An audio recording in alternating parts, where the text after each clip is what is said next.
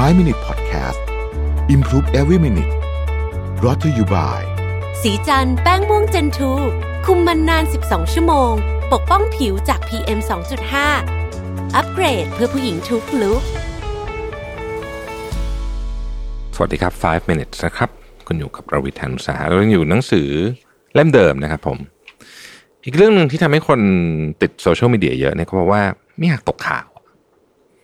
คือมีความรู้สึกว่า ข่าวเนี่ย ถ้าเกิดเราไม่รู้เนี่ย มันมีความรู้สึกว่ามันไม่ใช่คนยุคดิจิตอลเลยนะครับ เวลาเล่นโซเชียลในแต่ละวันเนี่ย เราจะได้รับข้อมูลมากมายแต่ว่าข้อมูลเหล่านั้นเนี่ยไม่ใช่เรื่องที่เราสนใจไปซะทั้งหมดนะครับแถมบางครั้งเป็นข้อมูลที่เราไม่อยากจะเห็นด้วย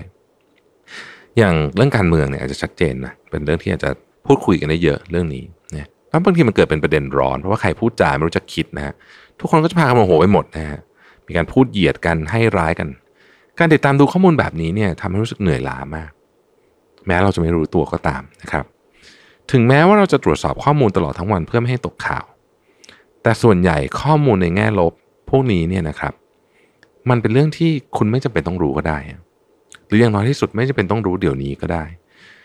ยิ่งไปกว่านั้นเนี่ยถึงแม้จะติดตามเรื่องดังกล่าวอย่างใกล้ชิด แต่เราก็แทบไม่สามารถจัดการอะไรกับเรื่องนั้นได้อยู่ดี คุณลองนึกย้อนถึงดราม่าสักห้าเรื่องที่คุณ ตามเข้าไปคอมเมนต์ตามเข้าไปอะไรในโซเชียลมีเดียในช่วงเดือนหนึ่งที่ผ่านมาแล้วกันเนี่ยนะฮะหนึ่งคือ คุณเปลี่ยนแปลงอะไรมาได้มากน้อยแค่ไหนสองคือมันกินเวลาคุณไปเยอะขนาดไหน ผมว่าข้อที่สองนี่สำคัญมาก มันกินเวลามันกินอารมณ์ความรู้สึกของคุณไปเยอะขนาดไหนนะครับ เพราะฉะนั้นบางทีเนี่ย เราอาจจะต้องควรลดการเกาะติดเรื่องราวต่างๆ ให้น้อยลงก็ได้ เพราะไม่ใช่ทุกเรื่องจะเป็นข่าวนะครับไปซะทั้งหมด แล้วก็ไม่ใช่ทุกเรื่องจะเป็นเรื่องที่น่าสนใจไปซะทั้งหมด เราไม่จำเป็นต้องรู้ทุกดราม่าทุกข่าวสารในโซเชียลมีเดียก็ได้นะครับ หรือบางทีอาจจะต้องรู้แต่รู้ช้าหน่อยก็ไม่เป็นไร แล้วถ้ารู้สึกเหนื่อยล้าขึ้นมาคงต้องใช้เวลาให้ตัวเองเนี่ยได้เยียวยาสักนิดหนึ่งนะครับ ถ้ามีข้อมูลบนโลกโซเชียลที่จะเป็นต้องตรวจสอบนะฮะแนะนำให้ดูในช่วงที่รู้สึกว่าตัวเองสบายใจอยู่ที่สุด อีกเรื่องหนึ่งนะครับก็คือว่าเราเนี่ย ไม่ควรจะตัดสินคนอื่นจากตัวตนในโลกโซเชียลเวลาเล่นโซเชียลบางครั้งเนี่ยเราอาจจะเห็นใครบางคนในแง่มุมที่แตกต่างจากที่เราเคยเห็น คนที่ดูอ่อนโยนในชีวิตจริงเมื่ออยู่บนโลกโซเชียลเนี่ยกลายเป็นคนที่พูดจา หรือว่าพิมพ์แบบดุเดือดดุดัน บางคนเนี่ยคนที่ดูน่ากลัวในชีวิตจริง แต่อยู่บนโลกโซเชียลเนี่ยคอยให้คำปรึกษากับผู้คนหรือกับเราเนี่ยยังเป็นกันเอง คนแปลกหน้าที่เราเจอในโลกโซเชียลก็เหมือนกัน บางครั้งพอเราเห็นโพสต์ของเขาเราจะคิดว่า เขาต้องเป็นคนแบบนั้นแบบนี้แน่ๆเลย แต่ในความเป็นจริงแล้วกลับแตกต่างจากที่เราคิดโดยสิ้นเชิง